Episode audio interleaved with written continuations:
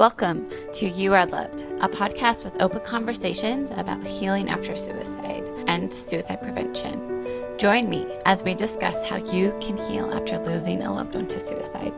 Discover how others found hope again in their moments of darkness and how you can truly scatter hope to those who need it most of all. When you do, you can save their life. I'm your host, Crystal Partney. I am a best selling author, speaker, and suicide grief coach. Together, we can heal. Remember, you are loved. Welcome to another episode of You Are Loved. I'm so glad that you are here.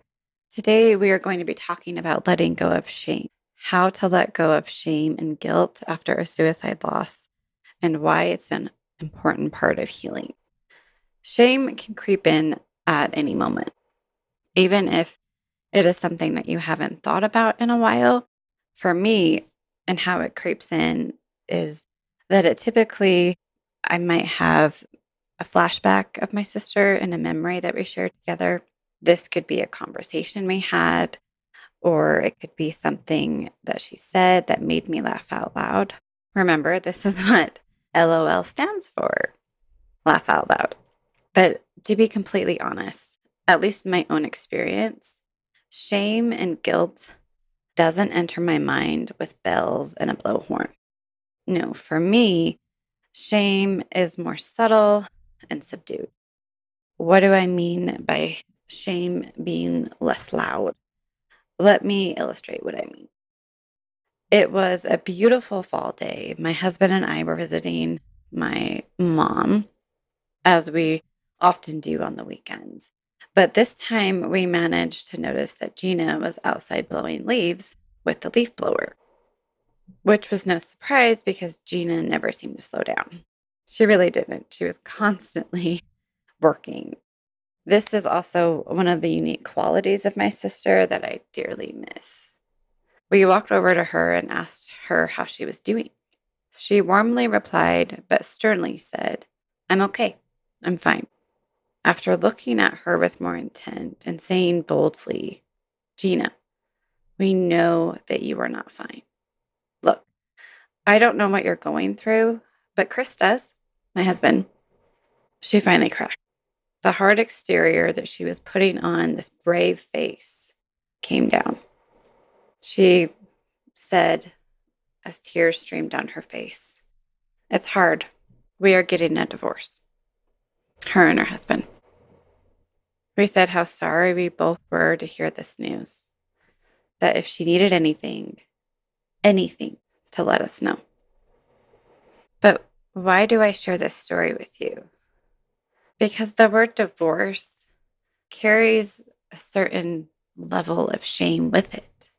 I wish it didn't, but it painfully can.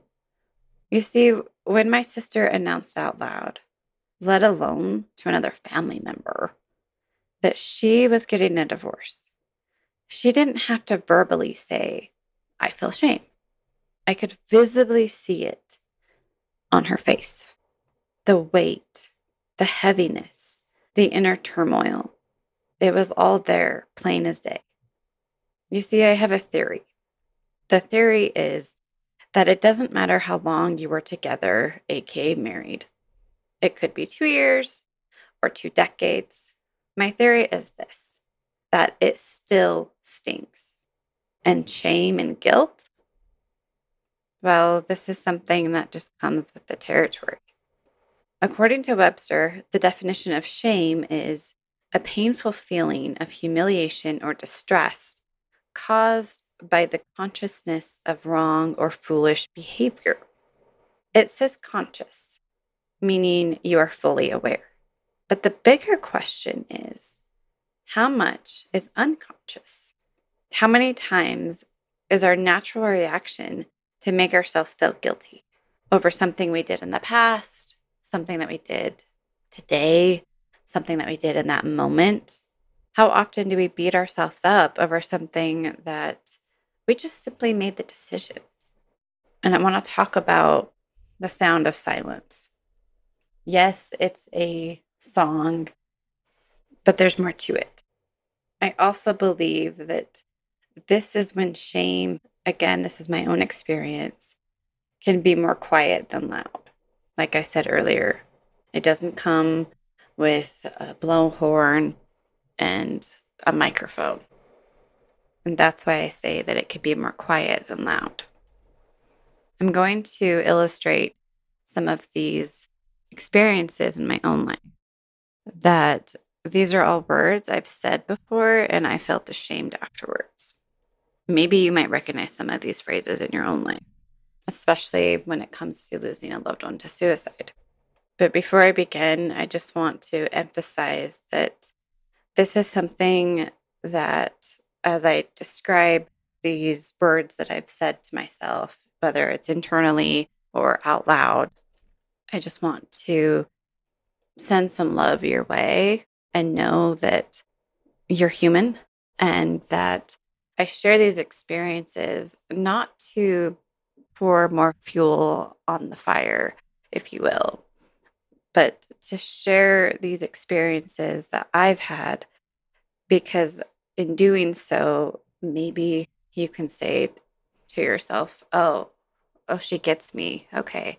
I, I understand because she's experienced that too. Maybe you've said that you could have done more. Why didn't you stop it? The person, your loved one, from taking their life. The quote unquote signs were all there, and yet you did nothing. Does any of this sound familiar? But now the question becomes we recognize shame and guilt, but now how do we stop it? How do we? How do we slow down and ultimately stop that shame and the guilt from creeping in? You may be even asking yourself an even deeper question like, how do we let go of shameful memories? For me, the answer to these questions that I just spoke of, the answer became simple. I didn't need to stop the thought or feeling shame and guilt from entering my mind. Instead, I wanted to shift my focus and decide if I wanted to let the thought or the feeling of shame or guilt stay and take root. I want to just emphasize that again. I didn't need to stop the thought from happening or entering my mind. I wanted to shift the focus and decide if I was going to let that thought or that feeling stay and take root. Psychologists actually call this reframing, although I didn't know that that's what I was doing at the time. I was reframing the thoughts that entered my mind rather than trying to avoid them in the first place, which quite frankly, would be downright impossible for anyone, in my opinion, to not even have the thought or feeling of shame and guilt. I want to circle back to what I said just a second ago of how do we let go of shameful memories. I'm going to share some examples and go a little bit deeper in the questions that I just asked and how I was able to shift the focus and shift my energy into something that felt more peaceful and more in alignment with how I wanted to ultimately respond and react to when these thoughts entered my mind. So let me explain. For example, the thought, you could have done more. I shifted this to say, I did the very best I could. Why didn't you stop it? Became, I did multiple times prior to stop this tragedy from occurring. It was a group and a family effort that was taken very seriously. When I had the thought, the signs were all there and yet you did nothing. If I'm honest, friend, this one still haunts me. This one is extremely difficult for me and it can still creep in if I'm not careful because I don't know about you, but I grew up in a very religious family. And not to say that you need that, but in terms of your spirituality, whether you call it what you will, to me, this is the one that keeps replaying in my mind. So that's why I say that it's extremely difficult for me and it can still creep in. And if I'm not careful, it can slowly take root. But my response for this that I tell myself either internally and out loud, sometimes I have to do both. But for the signs, I understand that noticing them ahead of time is crucial, but also simply asking someone if they are in fact struggling can literally be a lifesaver. And since we're on the topic of signs, I also wanted to mention and remind you of the talk that saves lives. This is a four question assessment that guides you through what to say to someone who you suspect might be struggling. This is evidence based and it's written by trained professionals. This isn't something that Crystal just came up with. This is very conscientious. This is very strategic, if you will, in the order of these these four questions. And nothing is out on a whim, if you will. So I invite you to, if you want to have the talk that saves lives with the people in your own life, to schedule a call and we can go over the four question guide together. And it only takes roughly about 15 minutes. So nothing too long. And it gives you that framework and it literally is a guide for you to then ask the people in your life if they are struggling a way to be able to properly just ask the question and ultimately get them the help and the support that they need. Along these topics of shame and guilt, I'm definitely not perfect here. I am no way, shape, or form perfect when it comes to how to let go of the shame and the guilt. Some days I feel like I get it right, and other days, not so much. But it is okay. I am doing the very best I can. And I know you are too. So keep up the good work. Don't beat yourself up. Through regular practice, this is how to let go of shameful memories. If you know anyone who is dealing with shame and guilt after a suicide loss and is wondering how to let go of shame and guilt in their own life, please share this with them. Another resource that I found very helpful is for those of you who haven't watched or seen it yet, is Brene Brown's fabulous TED Talk on shame. She doesn't talk, of course, about in connection with the suicide loss. But it's so important.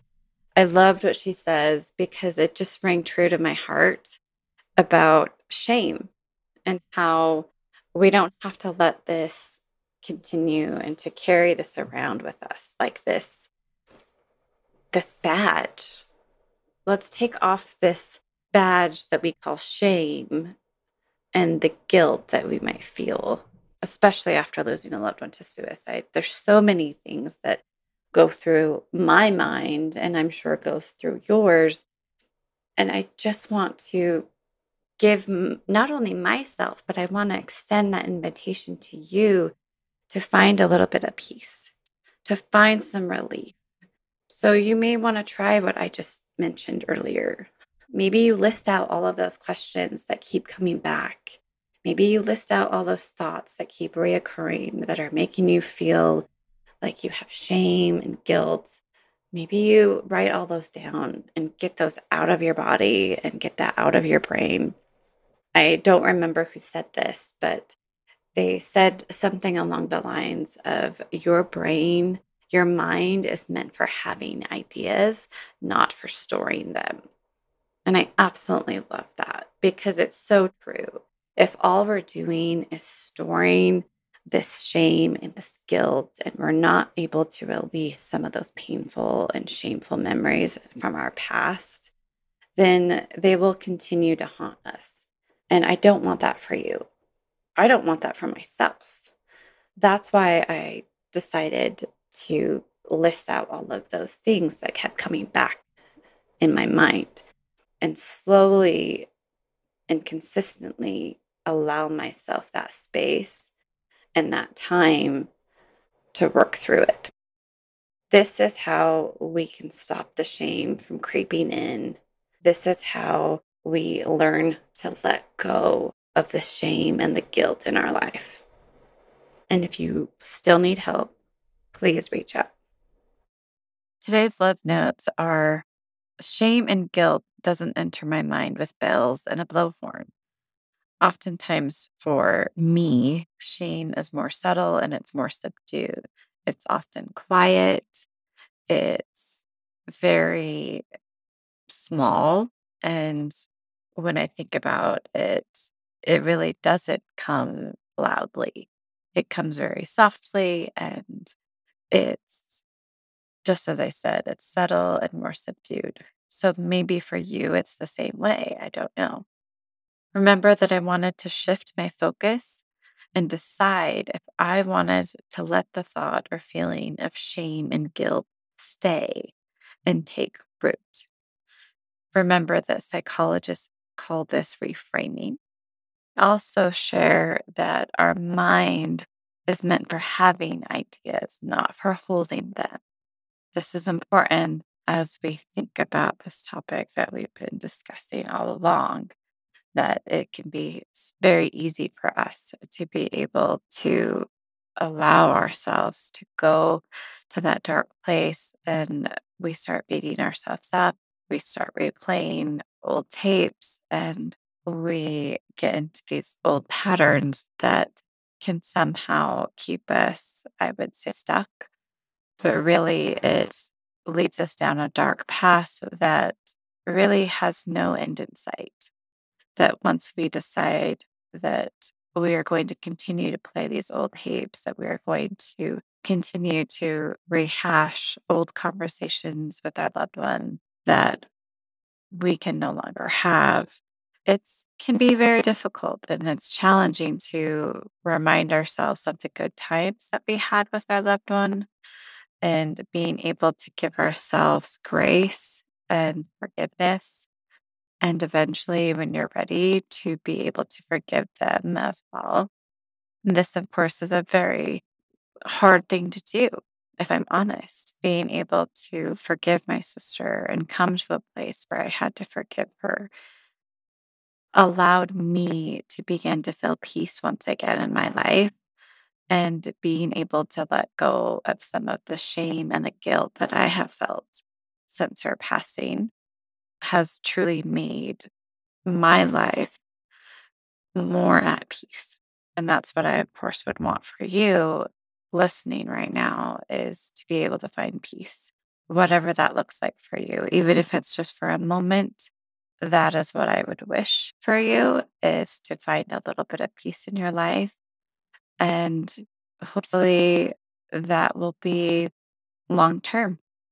It may not be right at the moment, but I would hope that it is my hope that you will find that peace that you've been searching for all along, that we can get rid of some of these feelings of guilt and shame and how you can release those as time continues to pass us by.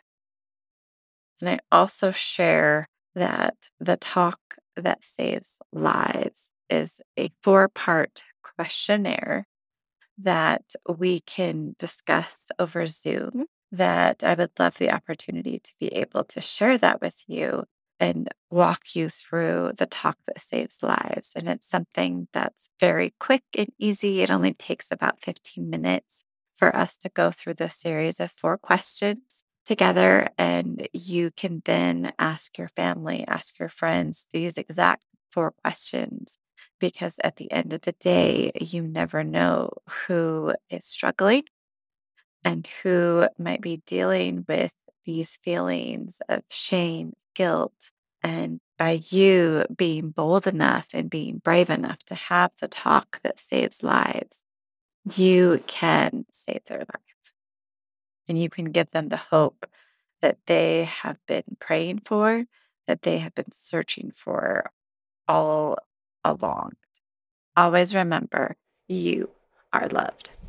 Thanks for tuning in and listening to this episode of the You Are Loved podcast. For more information about suicide prevention, be sure to check out owlandthistle.com. That's owl as in the bird. Hoo hoo. And if you're coping with the loss of a loved one due to suicide, we've been there too. And for more information, check out our sister company found at scatteringhope.com. Please like and subscribe to this program to stay current with all of our episodes, and follow us on Facebook and Instagram at Owl and Thistle or Scattering Hope. As always, remember, you are loved.